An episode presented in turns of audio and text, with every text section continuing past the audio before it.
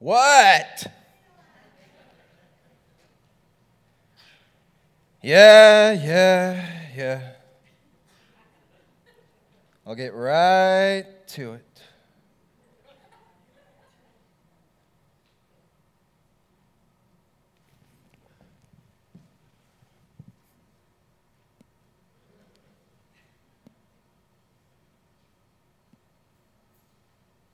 Huh? I, I, I told you I was going to take care of it later. When? I, I don't know when. Jeez, later. Gosh.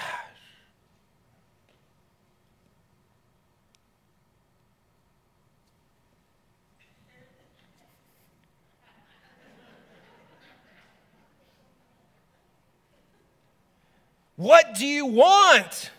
Seriously, can't, can't you see I'm busy right now? Gosh, seriously. Oh, hey, what's up, dude? What's going on, man? Oh, just chilling here. You know, I don't have much going on, just hanging out, you know. Oh, yeah, you know, I, would love to help, but uh, yeah, I, I got a thing going on. You know, I'm, I'm just so busy right now, bro. I'm so slammed. Yeah, next time for sure, for sure. All right, bye.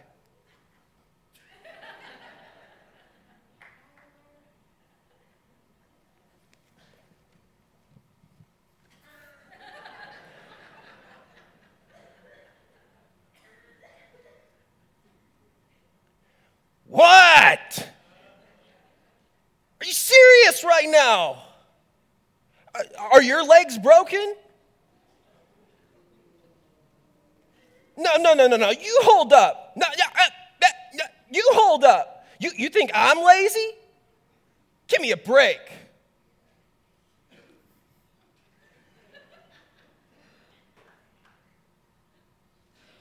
So Jesus, Jesus said in John 10 10, that he has come to bring life and life to the full. But if we're honest, many of us might feel that we live lives that are unfulfilled, unsatisfied, and we find ourselves trapped in dreary routines. This life that's supposedly supposed to be life and life to the full is rather mundane. It's rather boring. And we find ourselves stuck on the couch. And yeah, yeah, yeah, we've heard it all before that God has empowered us with so much potential and abilities and gifts. But we find ourselves stuck on the couch, stagnant, motionless, plateauing in our lives and in our faith. Well, the other day, I was uh, stagnant and motionless. I was cozied up on the couch. I was watching TV. And apparently, after four years of TV less married bliss, the staff and leaders of the church felt it necessary to give us a TV.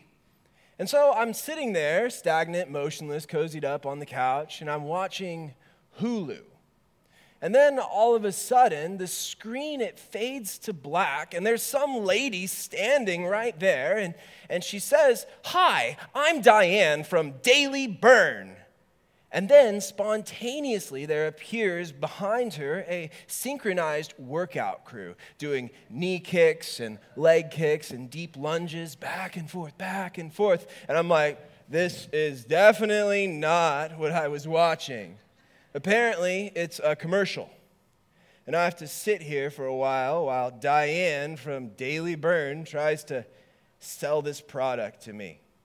She says, Daily Burn, get fit have fun. Stream over 600 workouts you actually want to do. Start your free 30 day trial today. And I'm like, is it over yet? But then she said something that caught my attention. She said something that just perplexed me. She said, Just watch your first workout. Just watch your first workout. And I thought, What? Just watch your first workout? Because do you realize just how many calories you actually burn just by watching people work out? Loads of calories. You got to watch your heart rate, though. Muscle fatigue, you, you, you got to watch out for dehydration. Just watch your first workout. Just watch. I thought, thank you, Diane from Daily Burn, because you just adequately described a crisis that is crippling the church right now. Just watch. Just watch. Just watch while the pastor preaches. Just watch while the worship band worships. Just watch while the servants serve. Just watch.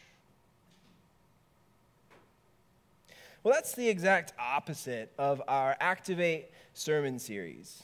Last week, we began a brand new sermon series. Jeff kicked it off with how to activate the Holy Spirit in our lives. And today we continue. We're, we're, trying to learn new and bold ways of activating our faith so that we can be the people that God has called us to be world changers. So if you're able to stand, I want to invite you to stand. We're going to read from our memory verse today. We do this to revere the Word of God. Our memory verse is James chapter 2, verse 18. It says, But someone will say, You have faith, and I have works. Show me your faith apart from your works, and I will show you my faith by my works. So, what would it look like if we were actively willing to do what God has called us to do? What would it look like if we were actually willing? That's what today is all about. It's all about willingness. So let's pray and ask for God's direction. Father, I thank you and I love you for who you are and what you've done in my life and in the lives of people around me. I pray, Lord Jesus, that you would speak to our hearts in a way that's so powerful today, a way that just changes us, rewires us, and sets us on the right course to follow you in all that we do. Because we love you, God.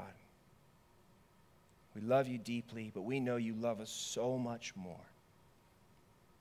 And it's in your name we pray. And all God's people said, Amen. Amen. You may be seated. So, introductions can sometimes be awkward, right? Hi, I'm Jeremy. It's so good to meet you. Inviting hand extended, eye contact engaged, friendly smile shining. But all the while, I might be thinking about is my inviting hand extended clammy? Or am I blinking too much? Or is there food in my teeth? And as I'm worried about my clammy hand or my blinking eyes or the food in my teeth, you just told me your name. And I completely missed it. And so now I resort to calling you by some other generic name, like, hey, man. Hey, dude, what's up, bro? Hey, big dog. You know, introductions can sometimes be awkward, especially Old Testament style. Jeremiah chapter 1, verse 1. These are the words of Jeremiah, Hilkiah's son, who was one of the priests of Anathoth in the land of Benjamin. Hi, my name is Jeremiah. Uh, Hilkiah's my pops. I am a priest. I'm from Anathoth. You've never heard of Anathoth? Yeah, everybody says that. A N A Thoth. Anathoth. Still doesn't ring any bells. Well, uh, Anathoth was the place where King Solomon once banished an evil priest. No, Anathoth. Oh, well, well, I'm a priest from Anathoth. It's in like an insignificant village, an insignificant Benjamite territory, whatever. The Lord's word came to Jeremiah in the 13th year of Judah's king Josiah, Amon's son. And throughout the rule of Judah's king Jehoiakim, Josiah's son, until the fifth month of the eleventh year of King Zedekiah, Josiah's son, when the people of Jerusalem were taken into exile. In short, God called me way back when, in the sixth century BC, before, during, and after Jerusalem was turned into rubble. The king's eyeballs were gouged out and the people were slaughtered or carried off into exile by the Babylonians. Fun times. It's an awkward introduction. But at least the authors of these words were honest, honest about their introductions. Sometimes I find it difficult to explain to people when they ask me, hey, hey Jeremy, what is it that you do? What is your job? I have a hard time kind of explaining that sometimes because if I just simply say to you, Yeah, I'm a pastor, that might conjure up some image in your mind as to what I might be. And so, what I like to do is have a little fun with it, be a little creative with telling people that I am a pastor. I was at an airport uh, one time. I was at London Heathrow International Airport, and I, I'm sitting there, and there's a woman beside me in the terminal, and I said, Hello. She said, Well, hello. And I asked her, uh, where, where are you going? She said, I'm going to Singapore. Where are you going? I said, Well, I'm, I'm going back home to California. I asked her, what, what is it that you do? Why are you going to Singapore? And she told me, and then she asked me, well, What is it that you do? And I said, Well, I work for a global enterprise. She said, Do you? I said, Yes, I do. I said, We've got outlets in nearly every country of the world. She said, Have you? I said, Yes, we have. I mean, we do we do marriage work, we do orphanages, we've got hospitals and hospices, we've got homeless shelters, we have feeding programs, educational programs, we are in the realm of, of, of justice and reconciliation. And I told her that we basically care for people from birth to death, and we expert, we are experts in the realm of uh, behavior alteration. And she said, Wow! And her wow was so loud that loads of people turned around to see what was the matter. And she said to me, What's it called? And I said, It's called the church. It's called the church. Now, if that wasn't just uh, from a YouTube video and was actually from my mouth to a woman at an airport in London, that would be remarkable, wouldn't it? Wouldn't that be remarkable? But what prevents us from being honest about our identity as followers of Jesus? A lot of times it's just, yeah, I'm a, I'm a pastor. Oh, cool. Weirdo, right? Don't talk to me about faith or whatever. But, like, what, what, would it look like? I mean, there's nothing dishonest about what I usually say. Like, yeah, I'm a pastor, or, or yeah, I'm a Christian.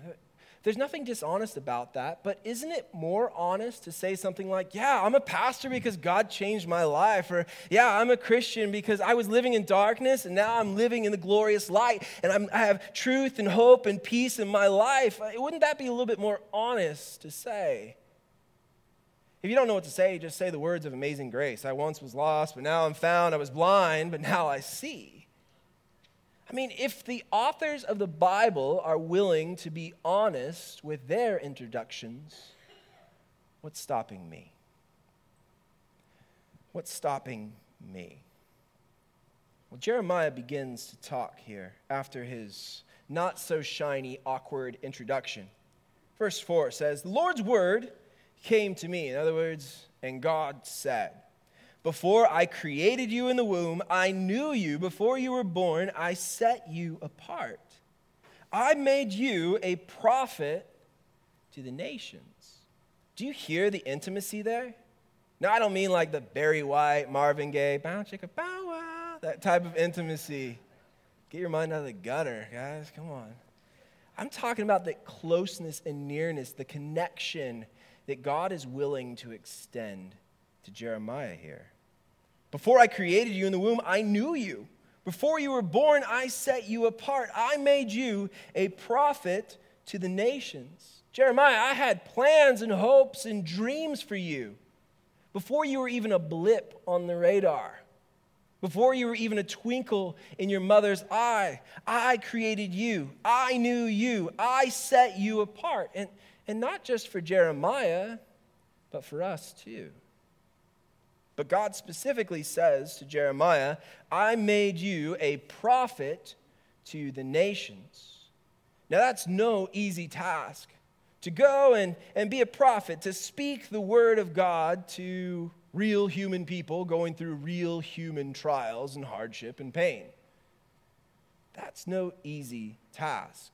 And you're not just going to go do that, be a prophet to like your own community or localized interest groups or anything like that, but to the nations. To the nations. So, how does Jeremiah respond to this call?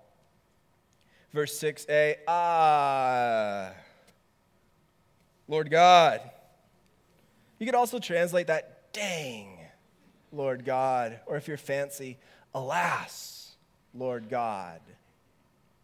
It's less of a word and it's more of a sound, a moan or a groan, a whimper, even. In Hebrew, it sounds like a laugh. Actually, the word is aha, like a nervous, uncomfortable laugh that you would give if God called you to be a prophet to the nations. Makes a lot of sense. Ah, Lord God, uh, I said, I don't know how to speak because I'm only a Na'ar, a child.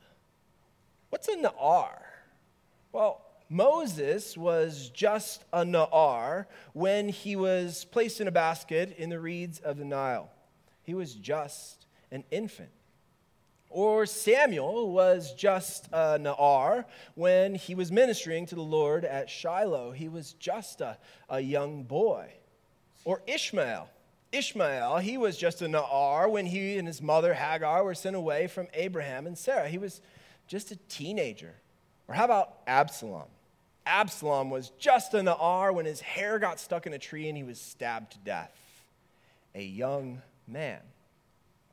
So, how old is Jeremiah when he's called by God to be a prophet to the nations? He was young.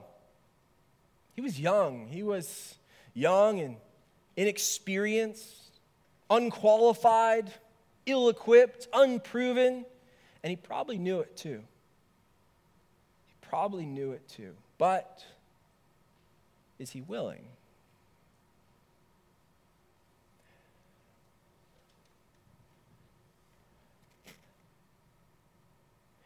You're just too green. You're just too green. That's what my former pastor, my former boss, said to me. We were there in uh, his corner office, a room with a view, sitting on a plush leather couch. You know, the kind that when you're hot and sweaty, your skin just sticks to. And I was hot and sweaty. I was just a 22 year old Na'ar. I was a junior high, high school, and college career pastor, and I was being laid off. I was being let go. And uh, he said, You're just too green. Ill equipped, unproven, inadequate. The list went on and on and on and on. And Seven and a half years later, I thank God for that interaction. I mean, those words, they hurt, right? But I thank God for that and for that journey. Ad placement right there, the journey. I thank God for the journey that He's had me on.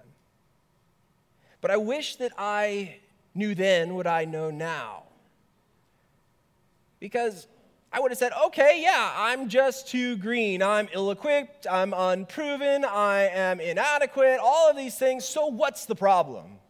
Like, what's the problem? Right? I'm willing and I feel like God has called me. Well, Jeremiah was definitely called by God, but it wasn't because of his personal charisma, his personality, accolades, achievements, degrees, or anything like that, but because God's power and God's design. In response to Jeremiah's, Ah, Lord God, I said, I don't know how to speak because I'm only an R, I'm only a child. Verse 7 says, The Lord responded, Don't say I'm only a child. Where I send you, you must go, and what I tell you, you must say. Don't be afraid of them. You mean the nations? The superpowers of the world, God? Yeah. Yeah, don't be afraid of them, Jeremiah, because I'm with you to rescue you, declares the Lord. Then the Lord stretched out his hand, which signifies his power and his strength, and he touched my mouth and said to me, I'm putting my words in your mouth.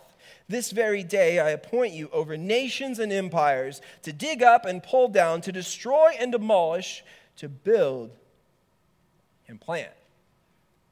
Now, this is not the good news only channel.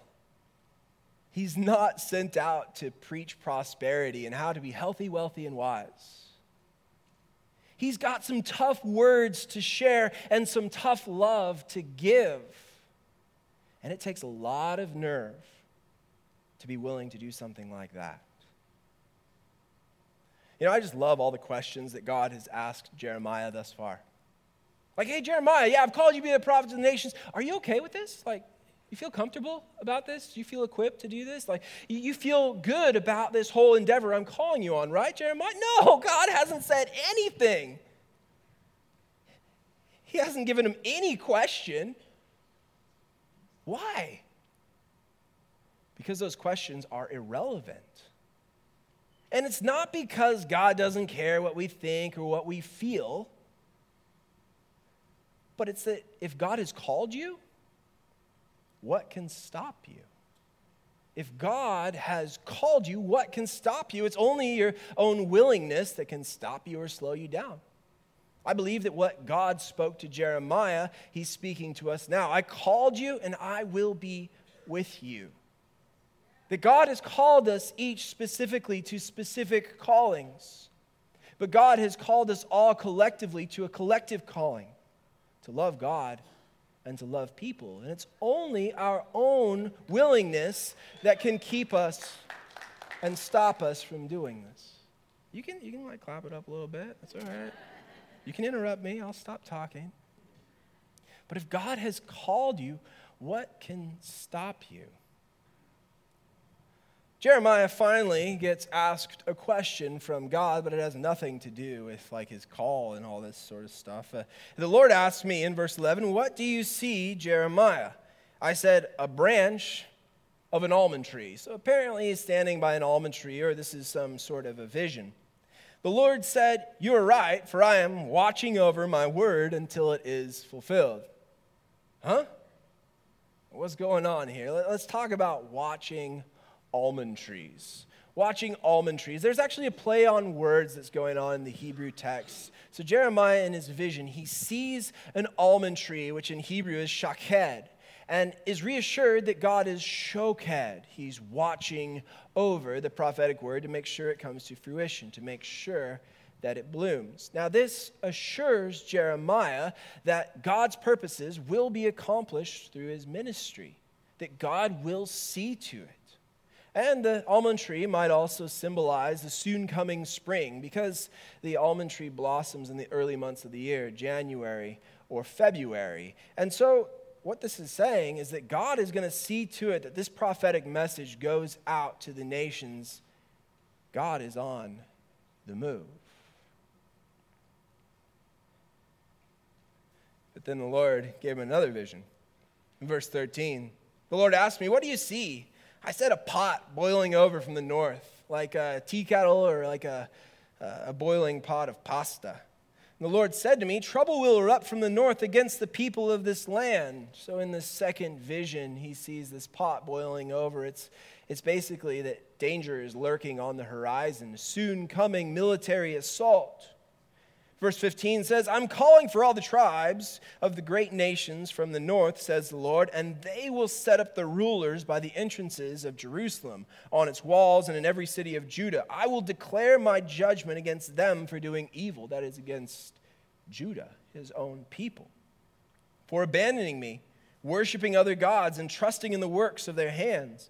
But you must prepare for battle and be ready to utter every word I command you. Don't be frightened before them, or I will frighten you before them. Today I have made you an armed city, an iron pillar, and a bronze wall. And I believe that's what God is making and creating in us today.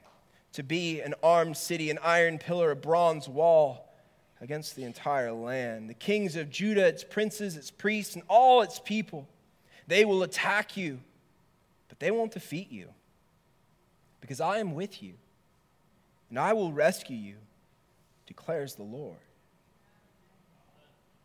As the life and ministry of Jeremiah unfolds, he faces tremendous evil and hardship and pain.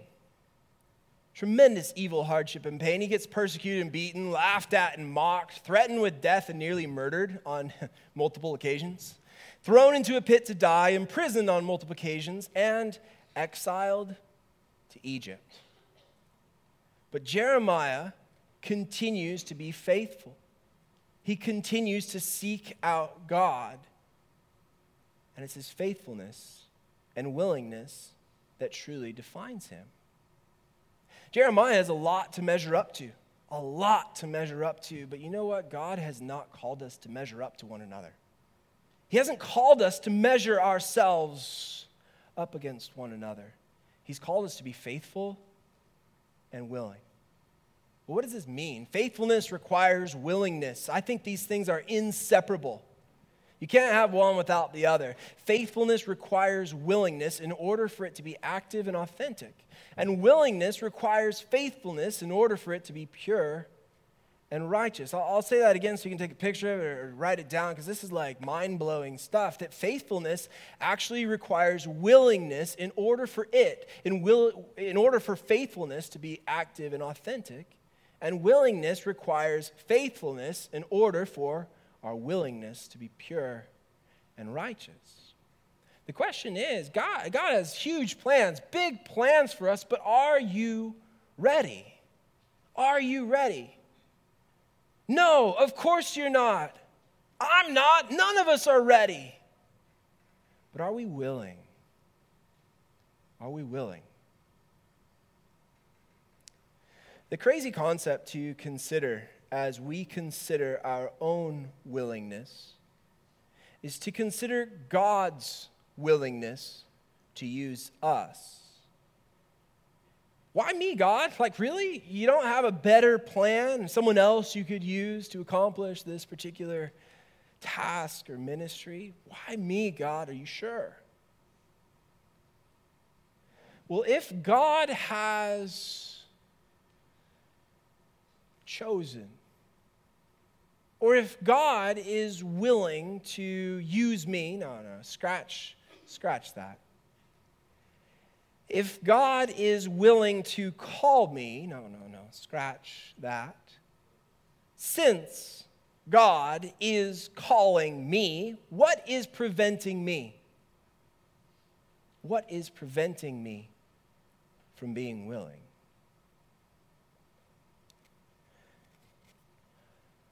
On the night that uh, Jesus was betrayed, they. Uh, they were at the uh, Garden of Gethsemane, he and the disciples, on the Mount of Olives. And they walked to a, a certain place, and he parked the disciples in one location. And then he took Peter, James, and John a little bit further. And he said to them, uh, Sit here while I go to pray. And Jesus was visibly troubled, he was heavily burdened. He went about a stone's throw away. He fell to his knees and he prayed, Abba, Father, would you take this cup of suffering from me? But then he said, Not my will be done, but your will be done. he had told the disciples, Sit here while I go to pray. Make sure you stay awake, keep alert. He returned and he found them fast asleep. He woke them up and said, Peter, wake up. Pray that you do not fall into temptation. Couldn't you stay awake for just one hour? But then he said, The spirit is willing, but the flesh is weak. And I think about that. I think about that. If, if the Holy Spirit inside of me is willing, but my flesh is weak,